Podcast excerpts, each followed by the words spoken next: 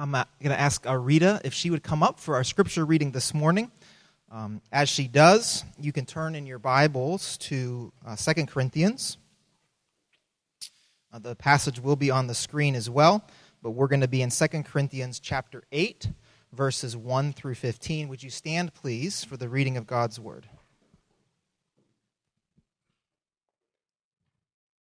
And now, brothers, we want you to know about the grace that God has given the Macedonian churches. Out of the most severe trial, their overflowing joy and their extreme poverty welled up in rich generosity. For I testify that I gave as much as they were able, and even beyond their ability. Entirely on their own, they urgently pleaded with us for the privilege of sharing in this service to the saints. And they did not do as we expected but they gave themselves first to the Lord and then to us in keeping with God's will. So we urge Titus, since he had earlier made a beginning, to bring also to completion this act of grace on your part. But just as you excel in everything, in faith, in speech, in knowledge, in complete earnest, and in your love for us, see that you also excel in, this grace of giving. I'm not commanding you but I want to test the sincerity of your love by comparing it with the earnest of others. For you know the grace of our Lord Jesus Christ, that though he was rich, yet for your sakes he became poor, so that you through his power, so that you through his poverty might become rich. And there he is my advice about what is best for you in this matter. Last year, you were the first on, not only to give, but also to have the desire to do so. Now finish the work so that your eagerness, so that your eager willingness to do it might be matched by your completion of it, according to your means. For it the willingness is there. The gift is acceptable according to what one has, not according to what he does have. Our desire is not that others might be relieved while you're hard pressed, but that there might be the quality.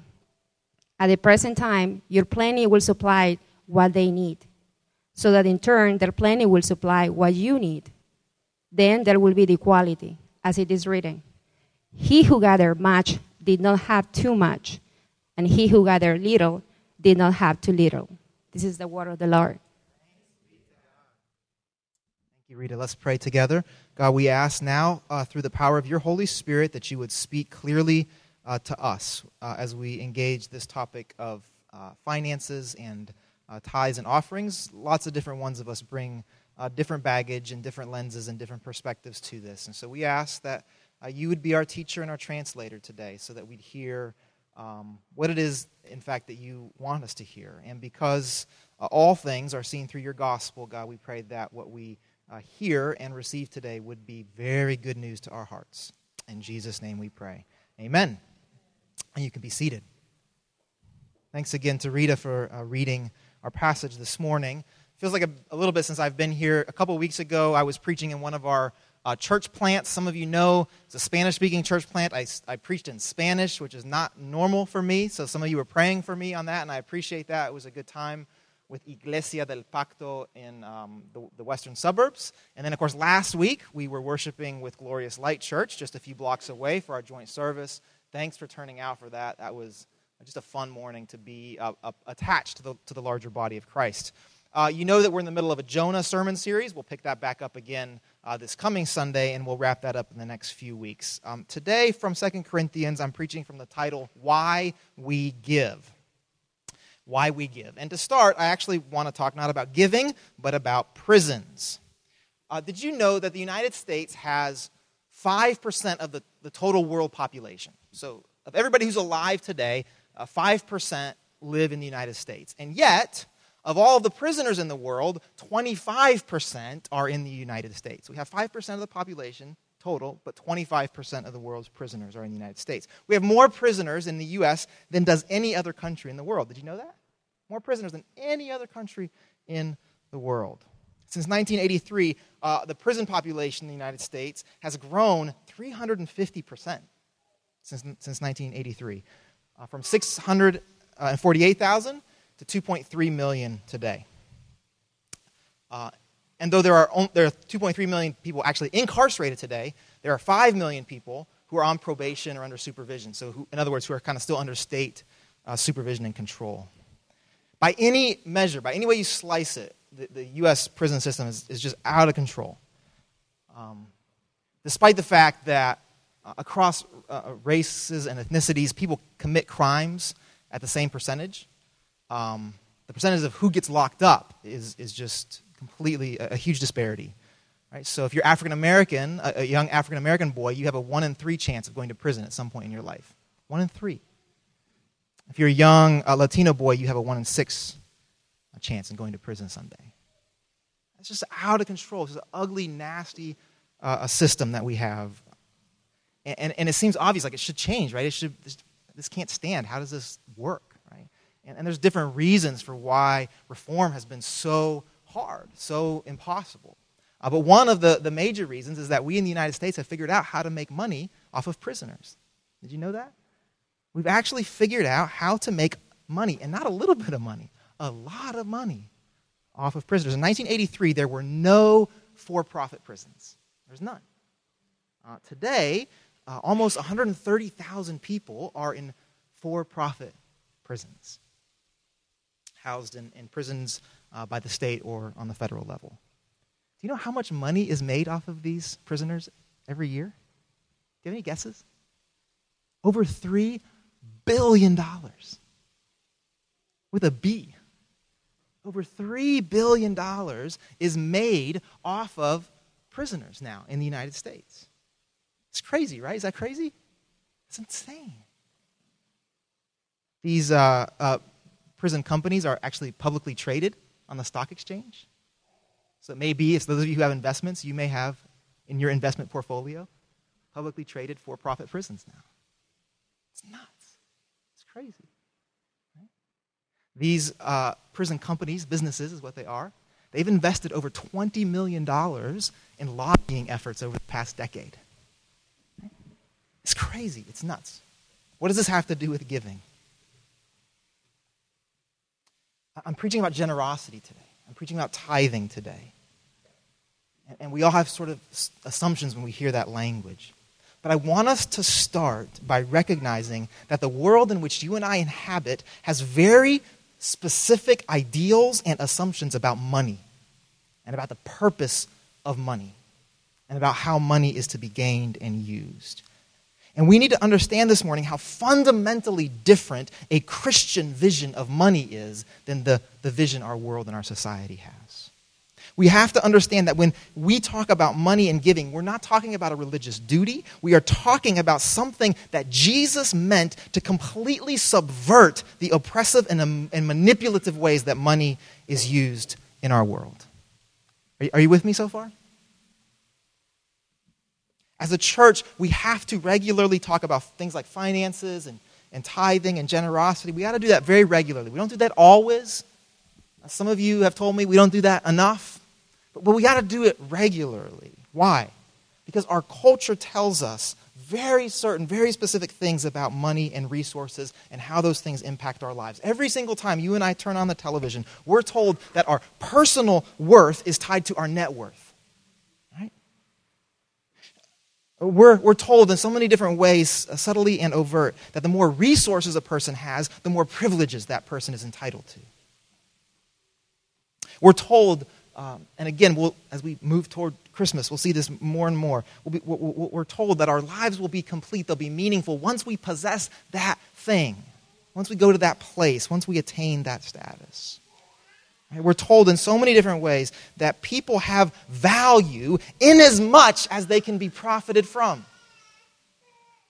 As Christians, for whom the Bible is our authority, we have to say, we have to say that these cultural messages are not simply misguided, they are wrong. They are oppressive. They are a distortion of the kingdom of God we are called to proclaim and represent. We have to be crystal clear that the way that our world talks about money is a way to manipulate and mar the image of God in every one of us. Amen. Are you with me so far? So if you and I are going to resist the ways that our culture uses money to commodify, to divide, to manipulate, then we have to immerse ourselves regularly in the gospel of generosity and grace. So before we get to that, a quick word about that word tithing. It's a word that Christians use a lot. It's a word we find in both the Old Testament and the New Testament. It's a word that if we were to define it, we could say this it's a, it's a tenth of one's annual income set aside for spiritual or religious purposes. There's other ways we could define it, but broadly speaking, a tenth of one's annual uh, income. And it would be uh, impossible and it would be unwise for us to reduce all of biblical teaching about money just to tithing. However, it is important for us to notice how central tithing and generous giving is to a biblical understanding about money and resources.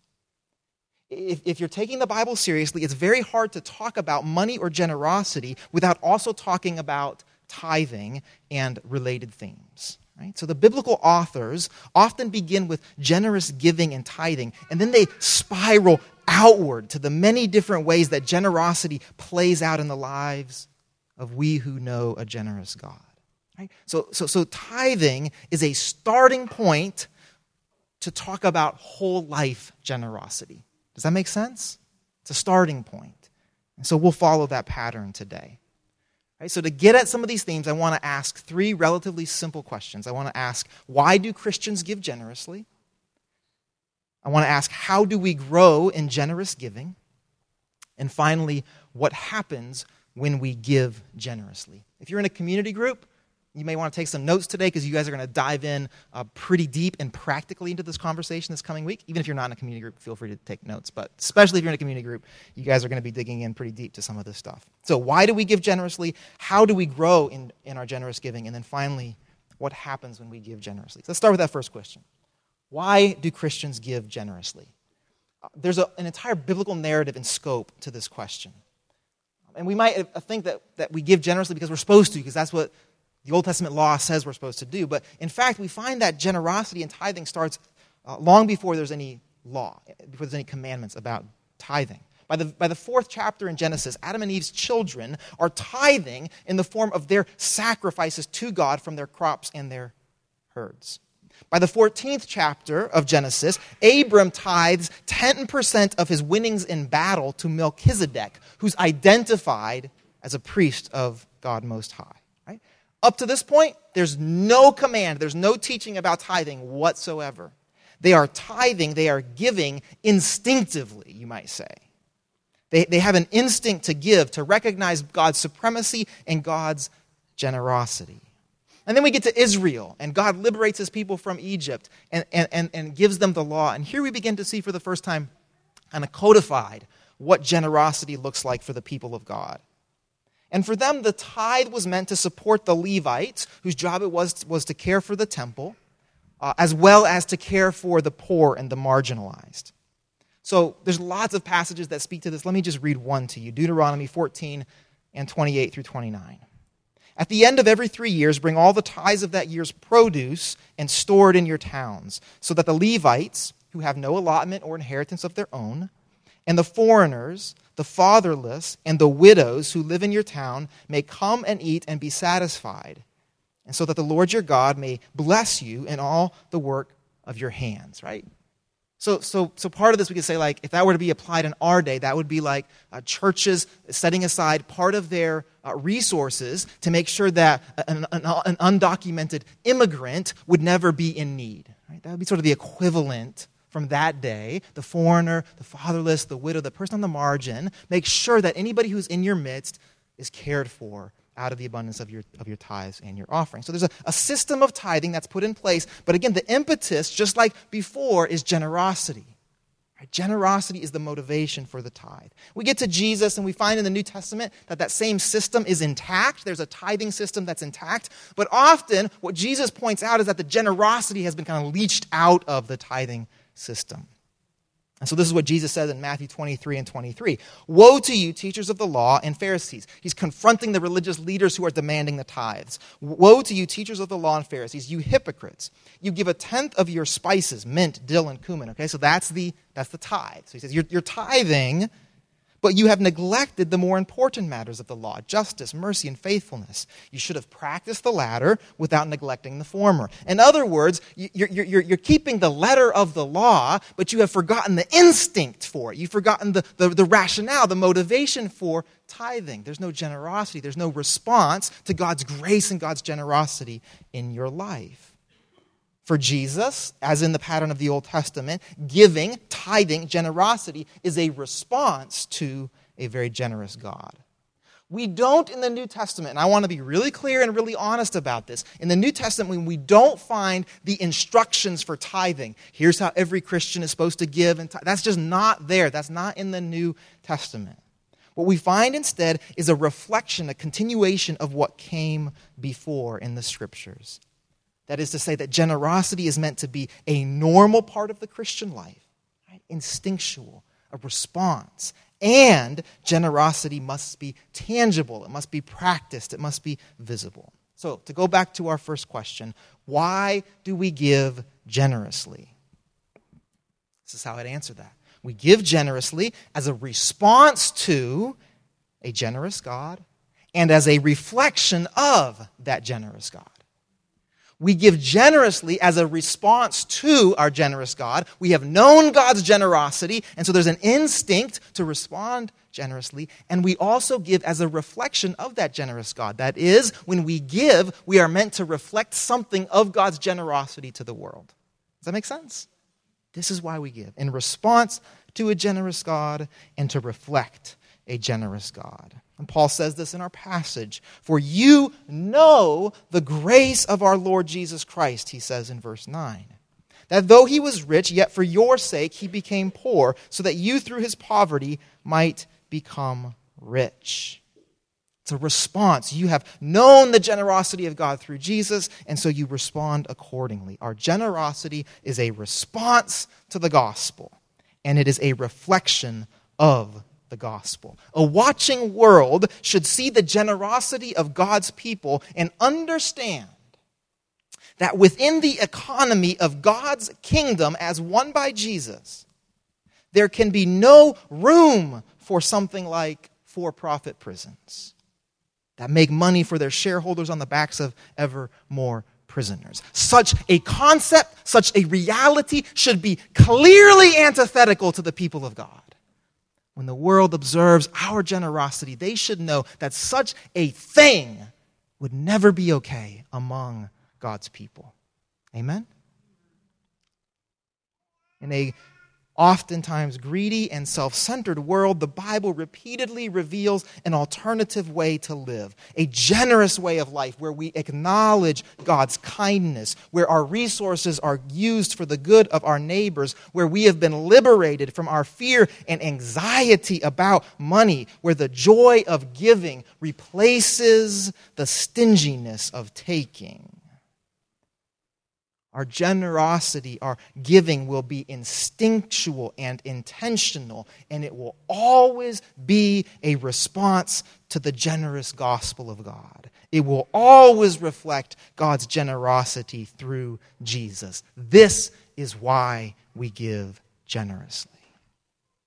Second question How do we grow in our generous giving?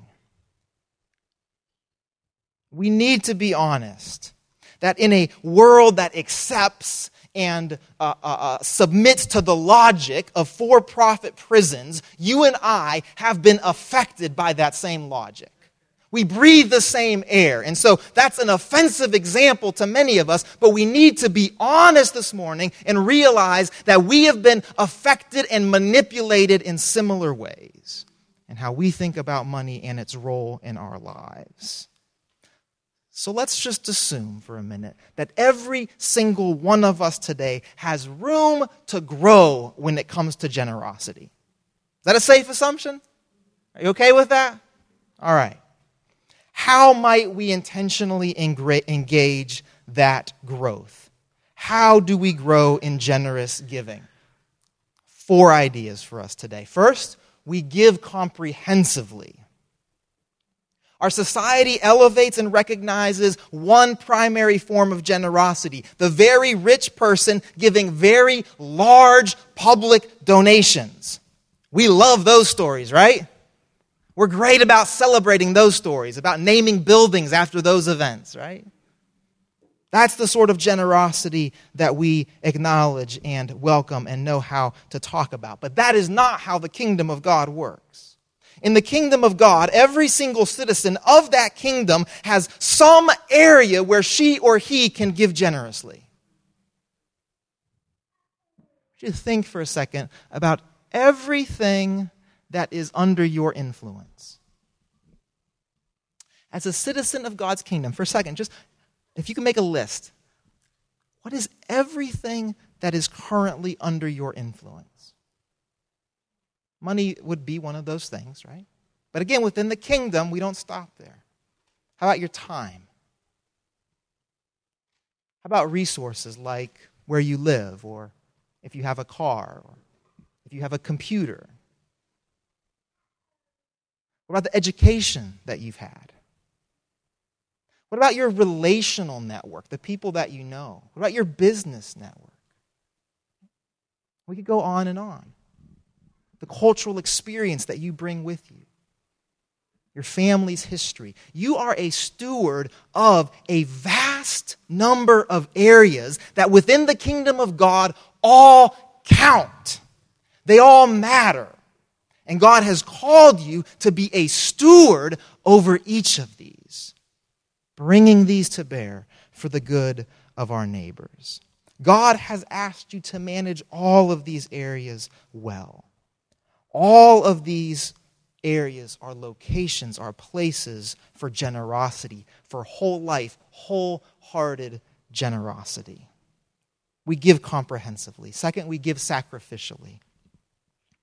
Paul's very clear about this in verses 2 and 3. In the midst of a very severe trial, speaking of the Macedonian church here, their overflowing joy and their extreme poverty welled up in rich generosity.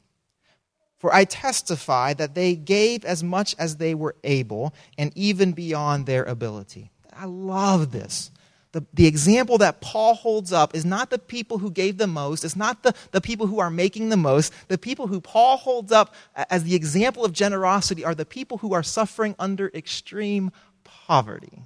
You see that? Kind of sounds like something Jesus would do, right? I know this language of sacrificial giving can make us uncomfortable, can make us squirm, but the fact is, it's, it's an unnervingly regular concept in the Bible. Jesus sees the widow coming to the temple with her little coins. That if you and I were to pass them on the street, we wouldn't even bother to pick them up. And Jesus sees her and he honors her. He recognizes her generosity, giving, he says, out of her poverty. How do you know if you're giving sacrificially? Are there things that you can't buy for yourself because you've given generously? Is there something you'd like to buy for yourself that you might be used to buying for yourself that you, you can't this month because you've given generously? Is your discretionary spending limited by your generosity?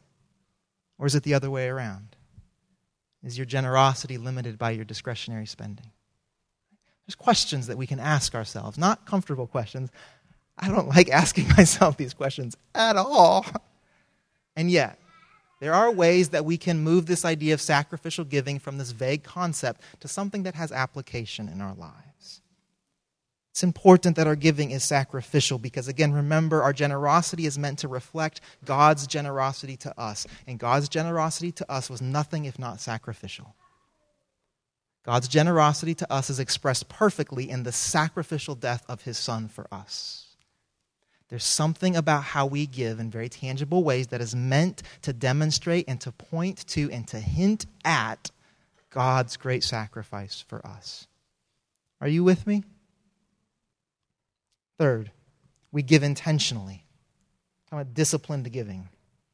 In verse 7, Paul says, But since you excel in everything, in faith, in speech, in knowledge, in complete earnestness, and in the love we have kindled in you, see that you also excel in this grace of giving. Paul is saying, get better and better at generosity. Paul's saying, practice generosity until you excel at it. What does that look like? What does disciplined giving look like in our lives? It begins with understanding our finances. Do, you, do you know, do you, have, do you have a sense of your financial picture? Do you know your income? Do you know your expensive? Do you know where you spend things? That's, we got to start with that, right? Some of us are kind of naturally oriented that way. I'm not. I'm not. I don't love. I don't love that kind of stuff.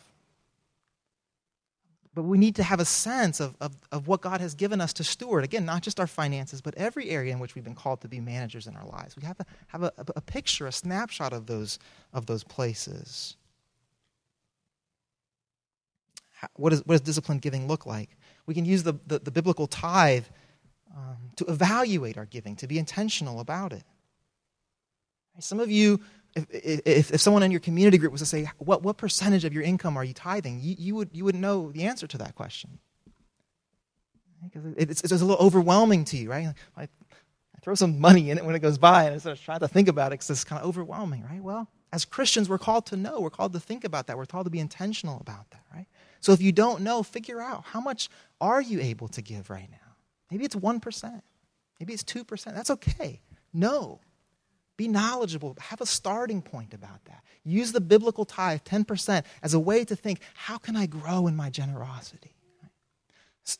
Uh, others of you who, who, who give 10%, you know, and are not even feeling it, it's not a sacrifice for you. You can use that 10% as an evaluation tool as well. And say, what, what would it look like for me to grow into my uh, sacrificial giving? Anybody uncomfortable yet? Anybody? Just me? How, how do we um, be disciplined in our giving? When, when uh, Maggie and I first got married, um, some advice that we got as we started to keep a budget for the first time, we kind of used an Excel spreadsheet, was to, um, in, in, our first budget category, put tithe. So the very first thing, and then like, you know, groceries and gas and you know, all that all that school debt and all that kind of stuff. But the very first thing, and I don't know, we would have thought of that on our own, but it was good advice, and so we put it there. And, and for us, that's like a, a, a, discipline, an intentional way. It wasn't our idea. We're not great. We're not. Someone else told us you should do that. But it's a way, very specifically and practically, to say what's what's the first amount that I can set aside, and just to just kind of be in a rhythm and a habit of that. Some of you could start utilizing things like a bill pay. You use your you, you pay your bills that way. You could you could you know, give money that way. You could use the church's e-give system to be intentional about that, right? I'm getting very practical, very specific right now. I've had a, a, a, a kind of a funny amount of conversations lately where people are like, "Oh yeah, I just I've meant to be giving, I want to get, I just forget about it." So like, that's a thing that exists. We're busy people, right? So we're going to grow in our generosity, if we're going to grow, then we got to be intentional about this. Is that? Can I say that? Is that all right? Yeah. Okay. Uh, fourth thing, we give joyfully. In verse 2, in the midst of a very severe trial, their overflowing joy and their extreme poverty welled up in rich generosity. The Macedonian churches were suffering, they were poor, they knew it, and yet they were joyful in their giving. Their generosity had nothing to do with their circumstances. Their joy had nothing to do with their circumstances how we feel about giving is not tied to whatever our current circumstances are. The Macedonians' joy was not tied to the total amount that they gave to the persecuted church in Jerusalem. That's not where their joy came from because we gave this much. No, their, their joy came from the fact that their generosity was not bound by their circumstances.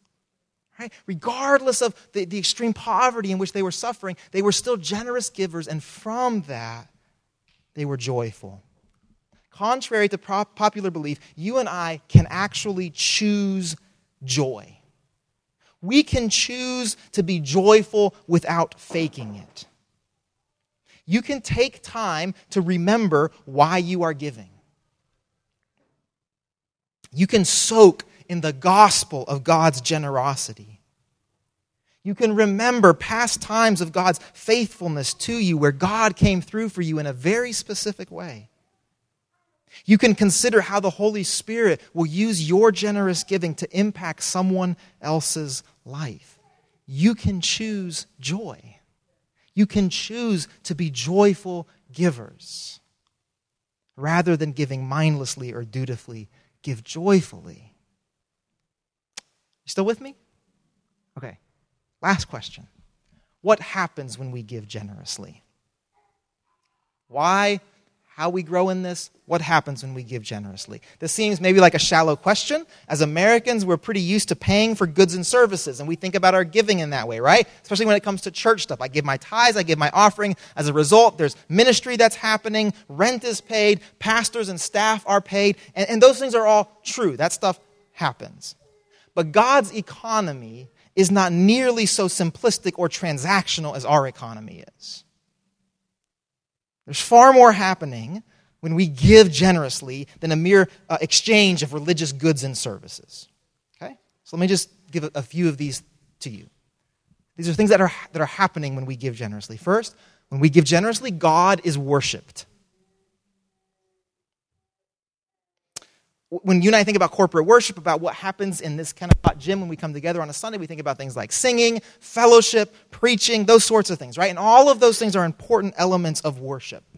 And yet, the Bible acknowledges in lots of different ways just how quickly those things, those worship like things, can become a facade, right? They can become a religious performance with no connection to how we actually live.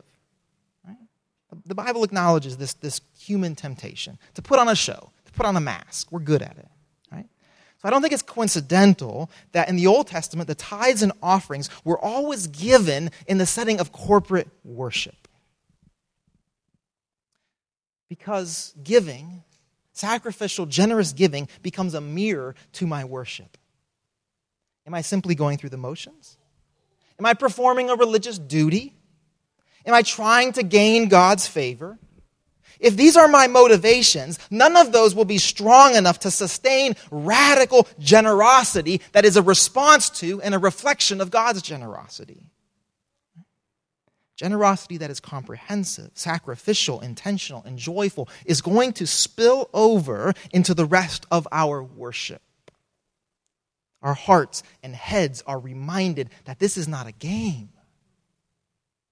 We stand in the presence of a God who could rightly demand everything from us, and yet who instead has given everything to us.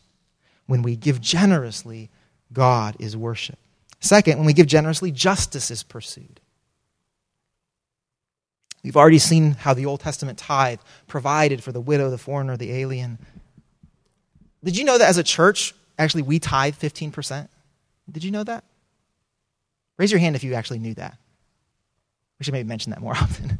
This is an important part of who we are. Like, so all uh, uh, of your uh, uh, tithes and offerings that are given to the church, 15% of that is set aside as our church's tithes. 5% of that goes to kind of local church planting efforts. 5% of that goes to local missionaries. 5% of that goes uh, to our denomination, where a, a, large chunk of it is given to one specific family. You've, some of you have met them, the Delps, who are in Ecuador and they're working to establish health clinics in rural Ecuador in partnership and by the invitation of the local church there so that people who currently don't have access to health care will have access to health care clinics in their villages. Right?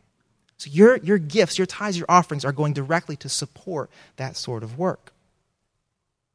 So, generosity among God's people is meant to advance justice in the world. But there's another way that, that this, this justice piece plays out in the church, and it's a little bit, I want you to just focus for a second. It's a little bit fuzzy. It's a little bit hard for we American people to kind of get our, our heads around. But I, so I want you to listen carefully to what Paul says here in verses 13 through 15. He says, Our desire is not that others might be relieved while you are hard pressed, but that there might be equality. At the present time, your plenty will supply what is in need, so that in turn, their plenty will supply what you need. The goal is equality, as it is written. The one who gathered much did not have too much, and the one who gathered little did not have too little. The one who gathered much did not have too much. The one who gathered little did not have too little. That would be a, a great sort of explanation of American society today.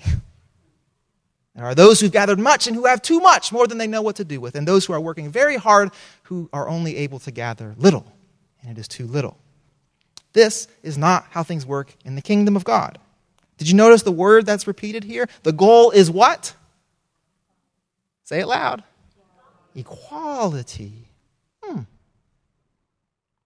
This means that generosity within the church is meant to nurture an entirely alternative and just economy among the people of God. I know we're getting like, is this like getting like the Marxist now? Is that where we're going, Michelle? She's like, got a, like, our resident sociologist. She's like, ooh, it's good. Like, we're not going to have a revolution today or anything like that. Or maybe we will. I don't know. But, but, but Paul's pretty clear here. Like, here's how it works out there. But among you, the goal is something entirely different. The goal is e- equality. So that when you're in need, someone else is able to provide for you. And when they're in need, you're able to provide for them. The goal is not that someone has too much, someone has too little. The goal is equality. What does that look like for us? We're still working on that. We're still trying to figure that out. We have a benevolence fund as a church, which many of you give to very generously, so that if someone has a financial need within the church, there's a way in which we can meet those financial needs. We've been able to help people out who were uh, in danger of losing um, their housing, right? Because of a, of a medical issue. And we were able to come alongside that person and make sure that they didn't lose their housing. That's one of the ways that we're trying to figure that out. We prioritize uh, ministries to children and youth, right? People who we've, as best we can tell, noticed are kind of on the margins of how our city works, particularly the, in, in, some of our neighborhoods where uh, certain schools and neighborhoods and blocks are passed over, right? And so we've said we want, we want there to be ministries in our church that acknowledge the full worth, value, and dignity of our children and our youth. We're still growing into this. Stick around for the meeting after the service today. We're going to be talking about how we're doing that uh, next year. Some of you will know, some of you this will be news to. We sent a group. How many young people did we send to Malawi a couple summers ago? Seven, young, seven youth from our neighborhood, along with some of our leaders, we sent to Malawi, where they had the chance to serve along with um, Young Life at a camp in, in Malawi, right? So our attempts to say, if this is your community, if this is your church, then you're going to be participating in the work of God's kingdom. This is, this is what it looks like for us to pursue this notion of, of equality and justice. In our church, we challenge those who can give more than they are, quote, supposed to, to actually give more on behalf of those who wish they could give more but are not able to. See, that's how that concept plays out. Those who have more at a given time are able to give more on behalf of those who are unable to. This is how this alternative just economy works. There are so many hard to quantify ways in which those with more of a certain resource, remember it's not always money, will spend and use that resource for those who have less of it. When um, this summer, uh, um, you guys know, um, Maggie and I and Elliot got to adopt little Winston. And it happened way quicker than we were expecting. From the first phone call to when it was legally done, it was less than a month. Breakneck speed. Very, a very overwhelming handful of weeks for us. And you guys supported us in lots of really, really great ways. Um, one of the ways that we really experienced that was after the adoption was complete and Winston had been placed with us, um, the, the birth family had to move from their apartment across the city to another apartment, the birth mother and the birth father. And they, they didn't have a driver's license, they didn't have a way of renting a truck, they needed to move their stuff, and they asked us if we could help them, and we just, we couldn't do it. Like, we just, we were sleep deprived, we were trying to figure out how to be a family of four instead of a family of three. We just, and so I emailed a handful of people in the church and said, here's the situation, could you help? And do you know, like, within less than 24 hours, it was taken care of. Like, people in the church said, we got it, don't worry about it and they connected with this birth family. They rented the truck, drove over, uh, unloaded stuff from the old apartment, drove up to another part of the city, got them offloaded their stuff into this new apartment, got to know them along the way. And my guess is that, that those handful of folks who volunteered to do that, they're like, it's not a big deal. Right? Not a big deal. But to us, who did not have that resource of time or energy or emotional capacity, and Maggie and I could tell you, like, we were, we were literally overwhelmed that, by that experience. Because we, we, we tasted a little bit of kind of just equality in that moment, right? Where out of our depletion and our weakness, someone stepped alongside of us and said, I, got, I have time. I have some energy. I'm going to step in for you and make sure this happens. Is that, is that, are you tracking with me? Right? So we're not just talking about money here. Every single one of us has resources that we are able to steward on behalf of our neighbors and our community. So from, from, from, from health clinics among the poor in Ecuador to ministries that honor those our world, our city overlooks, to the small but very significant ways in which we are pursuing equality within our community. This is what it looks like when we give generously and justice is pursued. Third, uh, what happens when we give generously? Community is nourished. Uh, the Old Testament instructions for the tithe include bringing flocks and grains to the feast. The context is always communal. And it's important that we think about these things as individuals, but the context is always communal. I'm not going to spend a lot of time on this one, um, but I, I want to say that one of the ways, one of the gifts, one of the ways that we nourish community through our giving and receive help in that is that we don't do this privately. Now, this is really going to push some of you, but within a, a church setting, you have access to people who you can talk to about these things right? So some of you are in significant debt right now, and you have no pathway, you have no sense of how I'm going to get out of debt, right? There are people in this church who you could sit down to and you could talk to about that, right? There are others of you who cannot get your spending under control, right? Like there, there's this, I don't know what is, a, there's some kind of thing, there's some kind of website, there's, there's that one clothing store, it's, it's something, right? It's that one brand of that, like, and it's, you can just, like, you don't want to, but it pops up and it's like, next thing you know, you've spent an hour and a half on that website and you know what the credit card bill is going to look like when it comes, right? Like there are people in our church you could confess that to you and say, I need your help in this way. Our, our, community groups, again, are going to be, I'm asking them to kind of lean into this one a little bit together this week. Well, it's up to them whether they do it or not. But suggesting that they actually think about talking about the percentages of their, of their giving. So maybe not like, here's my dollar amount, right? Although some of our groups have done that before. They've opened up their checkbooks to one another and said, Let, hold me accountable in this area. Like, what if, what if our group started just sharing? Here's the percentage that I'm giving generously. Right? And maybe I feel really good about this. I feel like this is really what God has called me to. Or maybe, and I want some help in, in, in, in, in growing in this area of generosity. Is it getting hot in here? Is anybody getting low? Is it getting low? Right? We can do that, right? we can find healthy, safe, nourishing ways to build into our community as we t- have very honest, open conversations about a topic that the world says, no, no, you don't talk about that. Right? There are private things, and that is one of them. And as Christians, we go, like, no, actually, no, not for us. Not for us. Do you know why? Because the resources that Monica is managing and the resources that I'm managing and the resources that Q is managing, guess what? They all belong to the same person. And it's not us.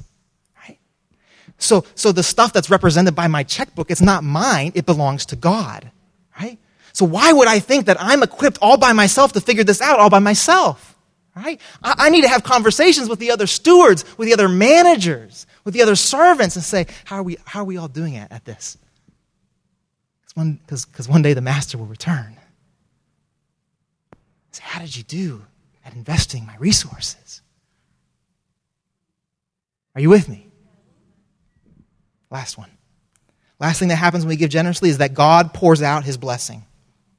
The Old Testament prophet Malachi accuses Israel of robbing God by withholding portions of their tithes from God. They've robbed God. And then God challenges the people to test him and to see what will happen if they return to their former generosity. So, Malachi 3 and 10. This is God speaking. Bring the whole tithe into the storehouse, that there may be food in my house. Test me in this, says the Lord Almighty, and see if I will not throw open the floodgates of heaven and pour out so much blessing that there will not be room enough to store it. Now, full disclosure, it's real easy for pastors and churches to take this passage and manipulate it, right? Anybody been there before? Anybody sat in that sermon before? I was like, well, here's the equation. you give this much, and then God is bound to do this much for you, right? And some of you have experienced sort of the reality. Right? This tends to not be how God does things. God does what God wants to do. We should never use our giving to manipulate God. And it is foolish for us to try to predict what form God's blessing will take in our lives. When you think about God's blessing right now, I guarantee every single one of us has, has an idea of what that blessing should look like. Right? It's that person that you want to be dating, it's that job that you want to get, it's getting out of debt, it's right? We all know, like, oh yeah, I would totally know when God is blessing me. Well, well, maybe, maybe not. So we should never try to manipulate God through our giving. We don't know what God's what form God's blessing will take. But it would also be wrong for us to think that God does not respond joyfully and lovingly to those whose giving reflects their love for God and their trust in God. There's clearly something here about God's blessing being poured out extravagantly on those whose hearts are generous to God. And we don't have to apologize for that. Our God is good. Our God gives good gifts to the people he loves. There's no argument about that. There's no if about that. The cross is our evidence for all time that this is true. What this means is that though we might begin attempting to give sacrificially, saying, This will really stretch me, this will really be a sacrifice, sacrifice will never be the totality of our experience. God's blessing will always outshine your sacrifice. Right? It's the gospel. We lay down our lives, we die to ourselves, we're crucified with Christ, only to find on the other side that what seemed like death, what seemed like sacrifice, was our step into abundant and eternal life. Amen? Here's what I want you to walk away with, and then we're done. I want you to know that our world is not neutral when it comes to how money is used. I want you to remember that today. I want us to be really humble and honest about the fact that each of us have breathed that same air. We have been formed and deformed in some significant ways when it comes to thinking about money and how it is used and what its purposes are. I want us to walk away knowing that generosity, that generous giving is always meant to be a response to the gospel and a reflection of the gospel.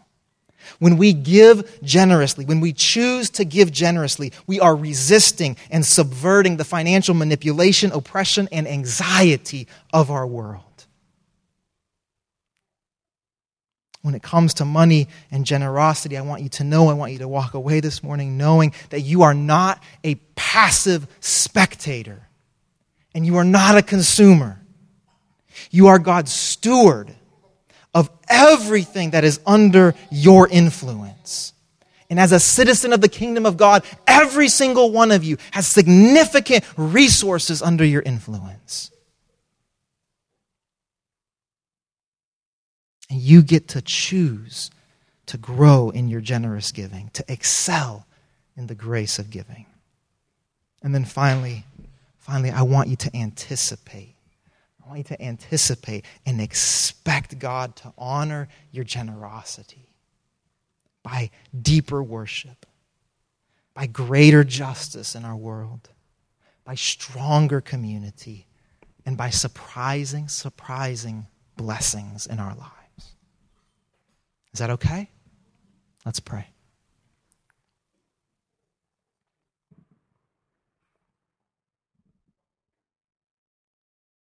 Thank you, Lord Jesus, for being the most excellent and eternal um, example of generosity. We thank you that you uh, set aside the riches of heaven and became, as our text this morning says, a poor for us so that so that we might become rich in you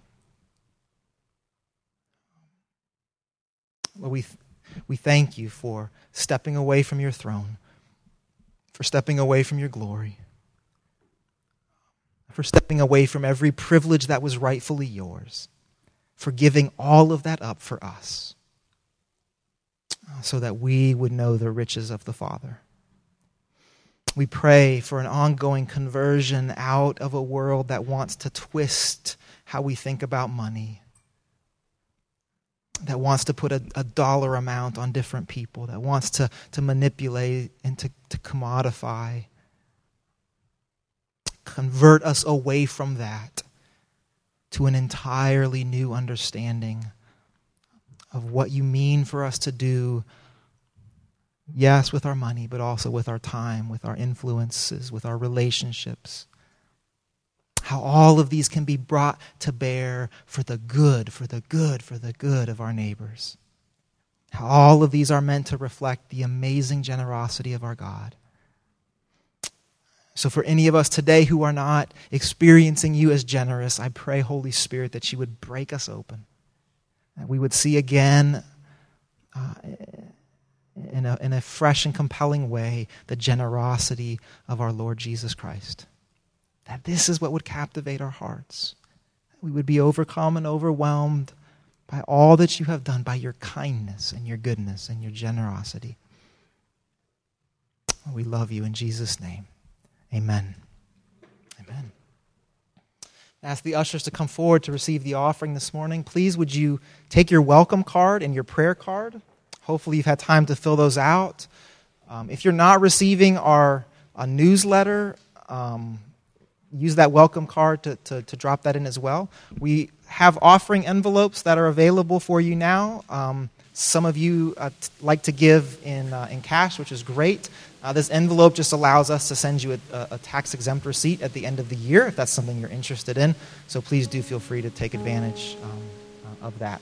So, thank you very much for uh, this very tangible response to maybe a sermon that, at least for me, was a little bit uncomfortable today. So, let's pray for God's blessing over this. God, thank you for um, this people and uh, for their, for our um, generosity, Lord. Um, keep forming us um, and reforming us into a people who, together, uh, can, can be a more accurate representation and reflection of, um, of who you are. And, and, and, and, if, and if it would please you, God, would you allow um, our growing into this together uh, to be a means to proclaim your goodness and generosity to more people um, who could know that there is an entirely uh, different way to live in you. In Jesus' name, amen.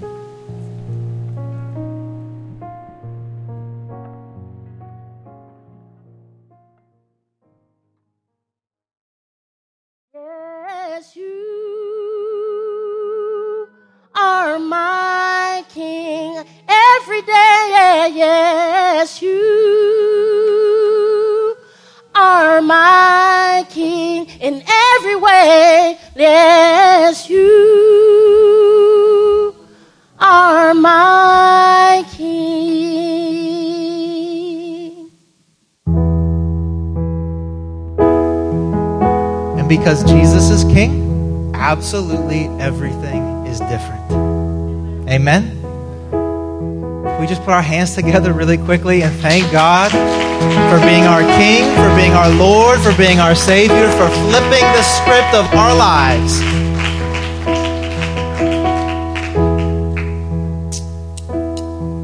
Uh, I'm going to pray for us. I need to say a couple things. Uh, we have a, a, meeting right after the service. I'd love it if all of you could stay for that.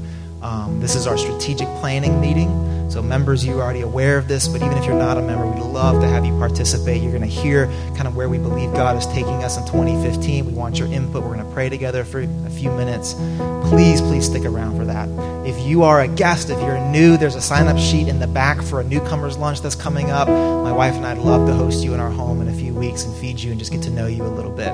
Uh, parents, after the service, please go uh, get your children, relieve our great Kid City workers. If you didn't get a chance to give or put your um, welcome or prayer card in the in the basket, please just drop it by on the way out, and our prayer team will be uh, available here to pray for you uh, after the service. So a lot to remember, um, uh, but please do stick around for our strategic planning meeting. And now receive the benediction. You are our King, and we want to live as if this is true. We want every single area of our lives, through the power of your Holy Spirit, God, to be a reflection and a response to your kingship, uh, to the reign and the rule of King Jesus in our lives certainly we want that to include our generosity. But God, uh, we, we in this moment, we bring uh, everything that we, we came in here with any stress, any anxiety, any worry, any depression, um, any hope, any anticipation, any expectation. We bring all of this before you, and we ask that you would rule and reign as King Jesus in every one of those places of our lives. That every single one of those places would look different, sometimes dramatically, sometimes subtly, because you are King. And so everything has changed. So send us out uh, proclaiming reflecting King of all things. In the name of the Father, and the Son, and the Holy Spirit. And the church said, Amen.